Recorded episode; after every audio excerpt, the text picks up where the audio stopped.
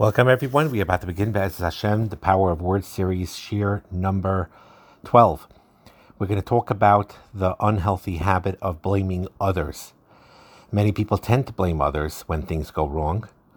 At times, no one is to blame for what happened. At other times, the person himself is to blame. By blaming others, he releases some of his frustration when no one is to blame, or when he is really to blame. By blaming others, he's freeing himself from taking the responsibility. So when you needlessly blame someone, that's onaas devarim. Now, when something is over and done with, and it's not likely to occur again, then you think to yourself, truthfully, what positive benefits do you have for blaming somebody? If there is a need to blame, you be aware of extenuating circumstances and take care in how you word your blaming you know, speak in the mildest manner possible and keep your focus on the solution. Even if you have a valid point that you need to convey to somebody, to that they should take responsibility. Again, we're not talking about becoming a doormat and just having people step over you. That's not what we're talking about. If someone indeed is not behaving properly or hurtful towards you, the Torah allows healthy, kosher steps to be taken to protect yourself from that. But the idea is, is usually when someone is doing something not appropriate, to blame them in a harsh way and to um, be very um, forceful about it and angry about it will only cause pain and it won't accomplish anything positive. And especially what happens is, is very often if someone they already feel sorry about um, doing something wrong, so you, you, you just go on a tirade. What's the point? So to say something like it's all your fault that this happened and you're to blame for all the inconveniences we're suffering, your negligence is causing all of this, uh, which sadly, sadly happens sometimes in marriage where husband to wife, wife to husband would talk this way. That's really very, very painful and destructive. But if you are constructive and you talk in a kind way, and I love you, and, and you're a very good person, and and I just uh, felt a little hurt with this and this, and um, you know, please try to remember, just like I'll try to remember to treat you uh, with great respect and dignity. Try to remember to take care of of this, you know, the way you interact with me in that positive way of talking. That is more healing. To blame someone like you caused the problem yourself, you're to blame for everything.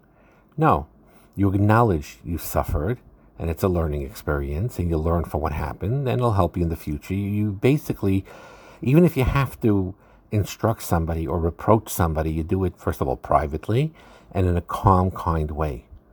You know, you could basically put yourself in their shoes. If you would be on the receiving end of a negative approach, let's say you did something wrong and you know you did something wrong, you know, you, you didn't behave your best and you're aware of it. And then someone comes to you and really um, yells at you, is harsh with you for what you did wrong, how would you feel? Of course, you would feel terrible, even if they were technically right in the fact that you did something wrong, because you know it yourself. But you would want them to have a positive approach with you, a positive experience, even if they're telling you something, you know, because they, they feel they, they need to point it out. But if it's with with a kindness and with a calmness and with the true love that you really want to help the person, it has a whole different perspective. In general, it's not healthy to blame others, but at the same time, you have a right to protect yourself. So, for example, you know, with David HaMelech, right? Shimi ben Gera cursed him, and um, when they wanted to kill him, David said, "Leave him be," because Hashem Amalek Hashem told him to curse me. Now Hashem never told Shimi ben Gera go curse David. No. But what it means is, is that Hashem allowed it to happen. Shimi and his free will, you know, it's called, it's called Megalgal and Chayvai de Chayva. He had this tendency, but it was still Hashem allowed it to happen and to send the message.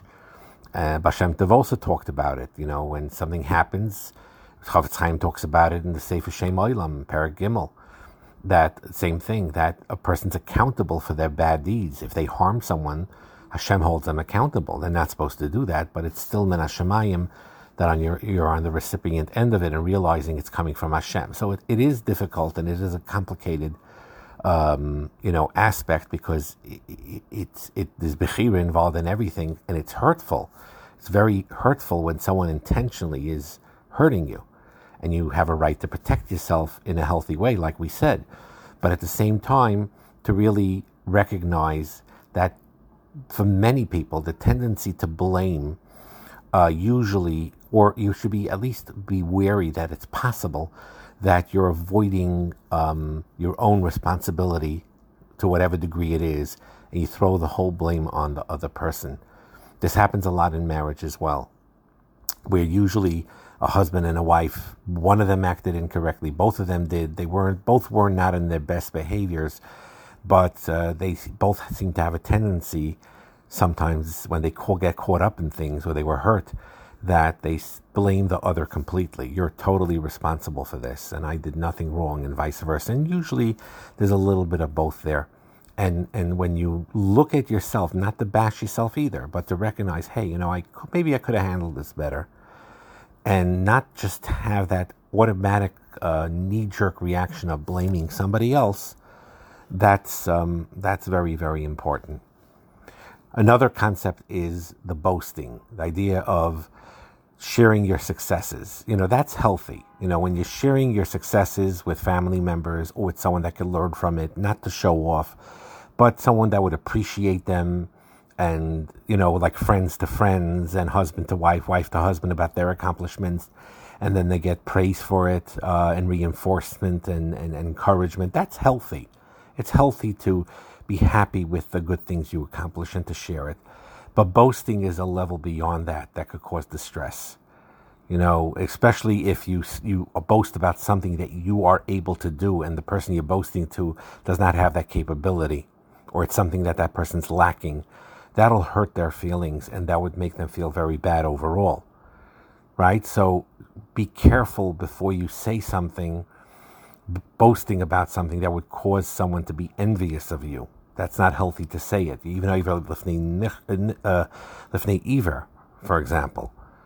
In other words, uh, you know, for example, if someone's struggling with a shidduch now, they're 25, 26, and they're still haven't found their, their zivik yet, and it's painful, it's difficult, and you you you start telling them how wonderful it is to be married. Baruch Hashem, you're married for a few years. You have to use your common sense. It's not the right thing to say. It's hurtful. Boasting, for example, to a poor person about how you bought this house and that home and how you have a summer home. Also, you have to use your common sense. That's not sensitive. That's not healthy. Or boasting about your children to someone who right now has difficulty conceiving and having children.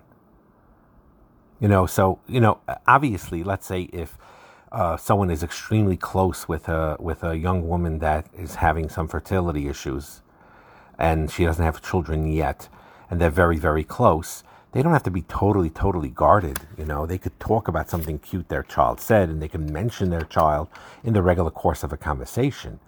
There's nothing wrong with that.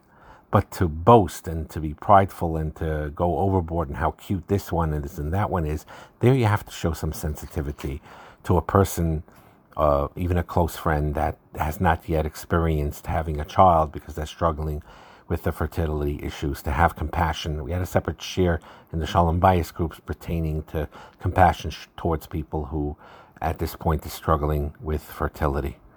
So, or or when children say, you know, I know how to swim, you don't know how to swim. I won a prize. See how much luckier I am.